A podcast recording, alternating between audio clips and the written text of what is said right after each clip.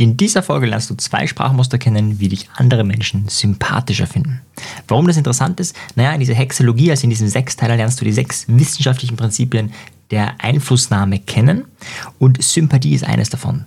Ja, was heißt das konkret? Wenn du mit diesen Prinzipien arbeitest, wirst du zum Beispiel bei einer Gehaltsverhandlung besser dastehen, wirst eher das bekommen, was du möchtest. Wenn du Single bist, wird es dir leichter fallen, einen Menschen zu finden, mit dem du wirklich glücklich wirst.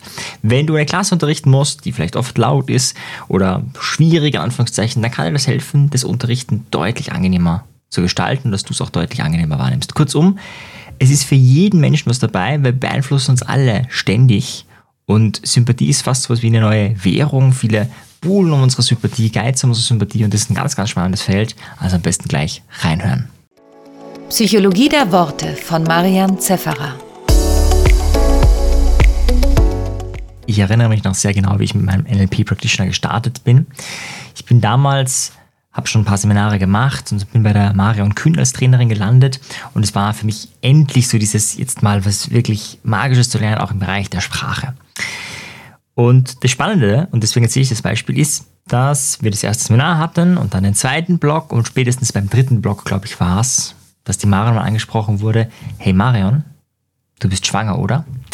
Und sie wollte es erst gar nicht sagen, ja, nicht, weil sie nicht ungern, also sie ist gerne schwanger gewesen, aber vor allem, weil unklar war, ähm, am letzten Modul, da war sie dann hochschwanger, ich weiß nicht, so gefühlt im achten Monat oder so. Ähm, naja, da war unklar, ob sie da überhaupt ähm, noch da, da sein kann, dabei sein kann und wir haben darüber, also darüber gesprochen, wir haben uns gefreut für sie und so weiter und so fort.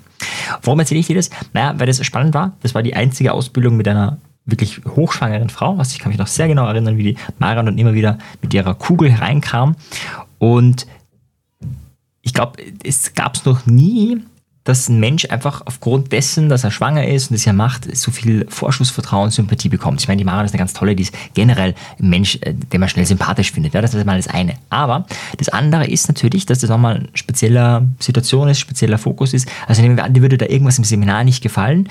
Ja, wenn da vorne jetzt ein Mann steht, der irgendwie, ja, vielleicht sogar ein bisschen wild aussieht und so. Und dann ist daneben die Marion, ja, eine hübsche Frau, die dann auch noch schwanger ist und äh, da vorne sitzt. Also es ist eine ganz andere Energie. Das hat man einfach gemerkt. Und diese Sympathie bewirkt natürlich, äh, dass viele Sachen geschmiert laufen. Einfach aufgrund der Sympathie. Das kann man sich gar nicht vorstellen, aber wenn dir da was gesagt hat, dann auch wenn du dachtest, naja, das ist jetzt aber komisch, ja, das, das, weiß ich jetzt nicht, ob ich das machen will, ja. Ja, das irgendwie hat es immer funktioniert. Ja, fand ich hochspannend. Ja. Ich weiß nicht, ja, ob das auch eine Strategie ist, ja, immer schwanger zu sein bei Ausbildungen. Nein, Spaß beiseite. Also, aber von Idee her, du hast vielleicht so ein Gefühl, ähm, worum es jetzt hier geht, nämlich ähm, wie werden wir sympathisch wahrgenommen. Und Robert Cialdini, der hat sechs Beeinflussungsfaktoren entdeckt. Eine davon ist eben die Sympathie, ja, wie eben äh, die Maron oder viele andere Menschen auch äh, das, das gelingt. Und dann gibt es noch die Autorität, da werden wir die nächste Folge dazu machen, soziale Bewährtheit, also wir tun oft das, was andere ähm, auch tun. Knappheit, ja, Gold ist deswegen beliebt, weil es knapp ist, es ist nicht unendlich verfügbar. Konsistenz, wir wollen ja, das, was wir gesagt haben, dass wir tun, wenn wir uns als helfenden Menschen wahrnehmen, dann wollen wir auch, dass das äh, so bleibt und auch das kann genutzt werden zur Beeinflussung. Und dieses Gesetz der Reziprozität, also wenn andere uns was schenken, dann fühlen wir oft so, ja, diese Schuld, denen was zurückzugeben. Das sind die sechs besterforschtesten äh, Einflussprinzipien, wo es wirklich ganz, ganz, ganz viele Studien gibt. Und wir werden uns in diesem Podcast, in diesen sechs Teilen, vor allem die sprachlichen Nuancen anschauen. Also wir werden uns nicht anschauen, wie funktioniert, also zum Beispiel Attraktivität, ähm, ah, nicht umgekehrt, Sympathie hat zum Beispiel einen Faktor Attraktivität. Wenn jemand sehr attraktiv ist, bekommt der, und da gibt es viele Studien dazu, ein Vorschussvertrauen, eine Vorschusssympathie. Ähm, da kann man sagen, es ist gerecht, ungerecht, wie auch immer, es ist einfach so. Und das ist aber kein sprachlicher Mechanismus, den werden wir hier nicht äh, besprechen. Ja? gibt auch andere, wie zum Beispiel Ähnlichkeit. Ähm, wenn dir jemand ähnlich ist, findest du ihn auch sympathischer. Kann man sagen, ja, ist jetzt auch nicht sprachlich. Naja, wenn jemand ähnlich spricht, selber Dialekt, selbe Sprache, ähm, selber, selber Sprachfehler, wie auch immer, auch das alles finden wir sympathisch. Ja, das ist durchaus interessant. Wenn dich das mehr interessiert, du kannst, das wir heute nicht uns anschauen, äh, Sympathie zum Beispiel auch durch Paraphrasieren erzeugen. Das war die Folge 15, Empathie, beziehungsweise die vier Stufen der Empathie. Und da geht es um dieses sehr, sehr mächtige Muster, was von den allermeisten total unterschätzt wird. Äh, kann ich nur empfehlen. Es ist ein super Muster, auch um wirklich in die Tiefe zu gehen in Gesprächen. Ja, und ein weiterer Aspekt der, der Sympathie, der nur bedingt jetzt mit Sprache zu tun hat, den ich aber äh, erwähnen möchte, ist das Thema Vertrautheit. Ja, also wenn du jemanden das erste Mal siehst, ja, ist auch nicht so, wenn du den immer wieder siehst, dann steigt dort unbewusst zumindest die Sympathie. Also wenn du zum Beispiel, ähm, nehmen wir an, du möchtest objektivere Nachrichten haben. Was müsstest du machen? Ganz einfach, du müsstest jede Woche oder zumindest jeden Monat, aber besser jede Woche, den Tagesschausprecher austauschen. Ja? Weil wenn ein Tagesschausprecher über Jahre oder Jahrzehnte der gleiche bleibt, ja, dann kriegt er sozusagen eine gewisse Autorität, eine gewisse Vorschusssympathie, äh, die einfach nur deswegen hat, weil er einfach jede Woche auftritt. Ja. Und wenn du das nicht möchtest, wenn du möchtest, dass die Menschen mehr auf den Inhalt hören und nicht so äh, auf, auf, auf, diesen Aspekt äh, drauf sind, dann wäre die Idee, jede Woche austauschen. Ja, wäre ein bisschen aufwendig, aber das wäre eigentlich das Ziel. Ist halt die Frage, ob die Mediensender das wollen, ja. Weil natürlich, ja, ähm, hat das auch ähm, andere positive Effekte für sie. Also die Frage von der Idee her, du merkst schon, Sympathie ist ein großes Feld. Und heute soll es darum gehen, wie du das sprachlich äh, beeinflussen kannst. Und da möchte ich vor allem auf zwei Techniken eingehen. Die erste Technik ist ziemlich simpel. Das ist einfach die Idee, dass du interessiert nachfragst.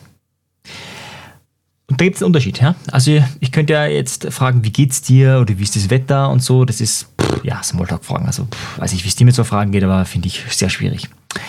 Ähm, und die Idee ist jetzt, wenn du ein Gespräch hast, dass du eine Anschlussfrage stellst. Also jemand sagt zum Beispiel, ja, ich mag das gerne, dann fragst du ihn, ja, was genau magst du gerne daran?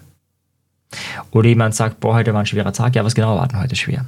Und diese Anschlussfrage ist auch sehr gut erforscht, äh, ist deutlich wirksamer, zum Beispiel bei äh, Dates. Es gibt eine Studie, wo halt so Blind Date, also äh, Speed Dating gemacht wurde. Und da ist generell so, wir haben mehr Fragen gestellt, tendenziell wird öfters gewählt, auch wer attraktiver ist und so weiter, auch die Männer, die größer sind, bla bla bla. Also gibt es viele Faktoren. Aber ein Faktor ist mehr Fragen. Und dann natürlich die Art und Weise der Fragen und diese Anschlussfragen, also dass du nochmal konkret wissen willst, was der andere sagt. Das führt auch dazu, dass der andere eher sagt, hey, das ist ein spannender Mensch. Was jetzt auch gerade interessant ist, der andere findet dich spannend und sympathisch, wenn man selber reden darf. Also nochmal, nicht wenn du jetzt interessiert eine Viertelstunde Monolog hältst, wie toll dein Leben ist, nicht das macht dich sympathisch, sondern dass du den anderen fragst, hey, wie ist denn das genau bitte? Das finden Menschen dann an dir spannend, ja. Also du merkst schon, ja, wir sind das soziale Wesen, aber wir, wir möchten gerne selber im Mittelpunkt stehen und das ist auch hier die Idee bei der Sympathie. Ich gebe gleich vielleicht noch ein paar Beispiele, damit du so ein, so ein Bild hast, wie so eine Anschlussfrage, Anschlussfrage aussieht. Wenn man ja sagt, ich koche gerne, dann kannst du sagen, was kochst du am liebsten? Ich mag heute nicht rausgehen, was möchtest du stattdessen tun? Die Party war langweilig, was hat dir gefehlt? Ich habe Computerprobleme, welches Problem genau? Ich liebe Psychologiebücher, was genau liebst du daran? Also du merkst dann, es geht einfach darum, dass was immer der andere sagt, da in die Tiefe zu gehen. Ja? Wenn er jetzt sagt, ich liebe Psychologiebücher, wäre nicht die Idee zu fragen, welchen Film schaust du gerne? Ja? Das ist auch eine Frage, aber das ist keine Frage, die dir Sympathiepunkte einbringen wird. Und die Technik, merkst du schon, die ist einfach echt sehr simpel. Du musst eigentlich nur zuhören, du musst verstehen, was der andere sagt und dann darauf eine Frage stellen. Ja, und da gibt es ja viele Möglichkeiten. Ja, also ich liebe Psychologiebücher, könnte ich auch fragen, welches Buch hast du gerade gelesen, welches liebst du am meisten, äh, welchen Auto hast du gerne. Also da könnte ich ganz, ganz, ganz viele Fragen stellen, die alles sich auf das beziehen, was der andere sagt. Das heißt, ich kann natürlich auch hier ein bisschen wählen, was interessiert mich denn am meisten. Und das Spannende ist, das bringt dir Sympathie und es macht die Gespräche tendenziell auch besser, ja, weil es einfach einen, einen roten Faden gibt. Ja, Technik Nummer zwei. Da hatte ich persönlich ein bisschen Widerstand. Ich habe das erste Mal gelesen bei Dale Carnegie. War damals so 15 Jahre alt und da war die Idee, ja, man soll Menschen mit Namen ansprechen. Und ich fand das total komisch, äh, wenn ich dann sage, hallo Klaus und äh, tschüss Klaus. Und als ich dann immer so, pff, ja, aber also das ist schon, ist das nicht ein bisschen unauthentisch? Ja, so war die Idee. Ja. Und ich habe Aikido gemacht und bin dann mit von 14 auf 15, glaube ich, ins Erwachsenentraining gewechselt. Und der Georg Meindl, äh, der Haupttrainer oder mein, mein, ja, mein Lehrmeister, mein Hauptlehrmeister, der hat auch alle Menschen immer äh, per Namen angesprochen, bei der Begrüßung und auch bei der Verabschiedung. Ja. Und ich habe das bemerkt und fand es jetzt, ja, macht er halt, okay. Und dann bin ich gegangen und habe gesagt, ja, tschüss. Und er meinte, ja, ciao, Marian. Und in dem Moment habe ich mich gesehen gefühlt. Ich kann mich noch genau erinnern, wie das war. Es war so dieses Gefühl von, wow, der sieht mich. Und dann habe ich gemerkt, ja, ja gut, also da ich ja gerade das Buch gelesen habe, war für mich so, ja gut, er hat meinen Namen angesprochen, aber irgendwie fühlt man sich gesehen. Und da das jedes Mal macht, habe ich jedes Mal diesen Effekt gehabt, ähm, das Gefühl zu haben, hey, da schaut dich hier wirklich jemand an, da sieht dich jemand, da spricht jemand deinen Namen an, fand ich toll, habe ich dann auch gemacht. Und dann habe ich auch gemerkt, und das war eine tolle, äh, ähm, wie sagt man, eine tolle Lehrstunde, den Unterschied zwischen unauthentisch und ungewohnt. Viele Menschen verwenden die Ausrede, das ist unauthentisch, das bin nicht ich, äh, wenn sie einfach nichts Neues lernen wollen, wenn es einfach ungewohnt ist. Und für mich war es ungewohnt zu sagen, du heißt jetzt Sarah, ja, wenn ich jetzt sage Hallo Sarah. Ja, oder Hallo Sarah jetzt vielleicht noch nicht, aber wenn ich dann Tschüss Sarah sage, ich habe immer nur Tschüss gesagt, so habe ich es gelernt, so war das halt bei uns, man sagt Tschüss, fertig. Und wenn ich dann Tschüss Sarah sage, dann war es für mich ungewohnt, aber eben es war nur ungewohnt, es ist überhaupt nicht unauthentisch. Ja. Ich habe dann, wie ich selber gemerkt habe, wie die Wirkung ist, habe ich gedacht, hey, das ist ja voll cool, wenn ich diesen Effekt bei anderen erzeugen kann, ja dann, äh, warum nicht? Ja, das ist eine tolle Sache. Ja, das waren schon die zwei Tipps. Dann würde ich sagen, gehen wir doch mal in die Praxis. Stelle vor, Menschen vertrauen dir, sie mögen dich einfach und dadurch ist natürlich auch der Umgang mit ihnen viel leichter. Wie gelingt dir das am leichtesten? Das schauen wir uns jetzt bei den Praxistipps an.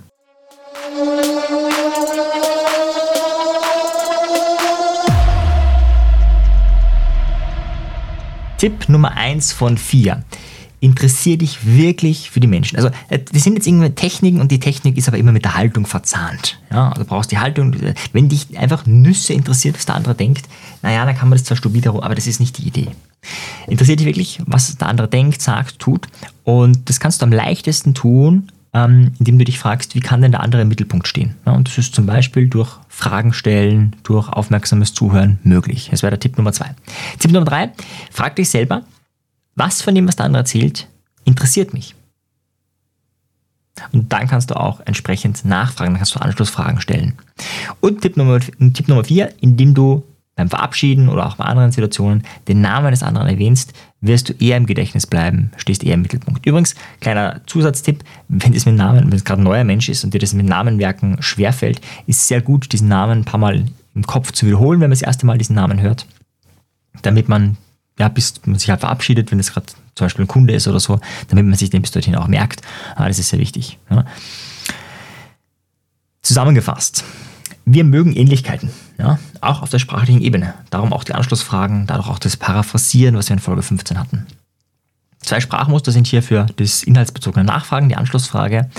Ähm, also zum Beispiel, wenn jemand sagt, der Arbeitstag heute war echt schwierig, ja, der war hart, dann kannst du fragen, was genau war hart für dich heute? Was hast du heute erlebt in der Arbeit? Ja, es gibt ja tausend Möglichkeiten. Wir Menschen lieben es auch, wenn wir mit Namen angesprochen werden. Vorausgesetzt, der wird richtig ausgesprochen. Ja, früher haben mich die Leute oft Miriam oder Mariam genannt. Da fühlen sich die Leute nicht gesehen. Ja, da hat man so das Gefühl, okay, der andere ja, der hört nicht zu oder so. Also mein Name ist Marian, ja, und wenn du sagst Hallo Marian oder Tschüss Marian, dann hat das eine persönliche Note, sonst natürlich nicht. Ja, also das ist auch ein ganz wichtiger Faktor, gerade wenn es ausländische Namen sind, da genau hinzuhören und nochmal genau nachzufragen, wie spricht man denn das äh, genau aus. Ja, wenn du die Inhalte des Podcasts gut findest, dann interessierst du dich wahrscheinlich auch für NLP oder für vielleicht die NLP Practitioner Ausbildung. Dort lernst du nämlich alles, was, was ich hier mache, nur halt praktisch. Also wir tun, tun, tun. Ja, du machst immer wieder Übungen und wieder Übungen, kriegst Feedback und wieder Übungen. Und so setzt sich das Ganze wirklich in dein, dein Alltag fest, so lernst du wirklich ähm, praktisch und das ist dann ja, wie im Körper drinnen. Du wirst dann wirklich mit der Zeit anders sprechen, weil du diese Übung dazu hast. Dazu auch hast. Wenn du da mehr wissen willst, dann schau einfach auf unserer Seite vorbei. Die ist unten in den Show Notes verlinkt und ich freue mich dann, dich live und in Farbe online zu sehen. Wenn dir die Folge gefallen hat, dann abonniere doch direkt diesen Podcast oder noch besser, empfehle ihn Freunden, diskutiere mit ihnen, damit du auf einer viel tieferen Ebene lernst. Wenn du keine Folge mehr verpassen möchtest, dann schau doch auf meinem persönlichen Telegram-Kanal t.me slash Selbstbeeinflussung vorbei. Dort findest du auch die Community und vieles mehr. Wenn du noch tiefer in die exzellente Kommunikation einsteigen möchtest, dann schau auf unsere Webseite landsiedel.com vorbei. Es ist auch alles in den Shownotes verlinkt. In diesem Sinne wünsche ich dir noch viele magische Begegnungen mit dem Wort.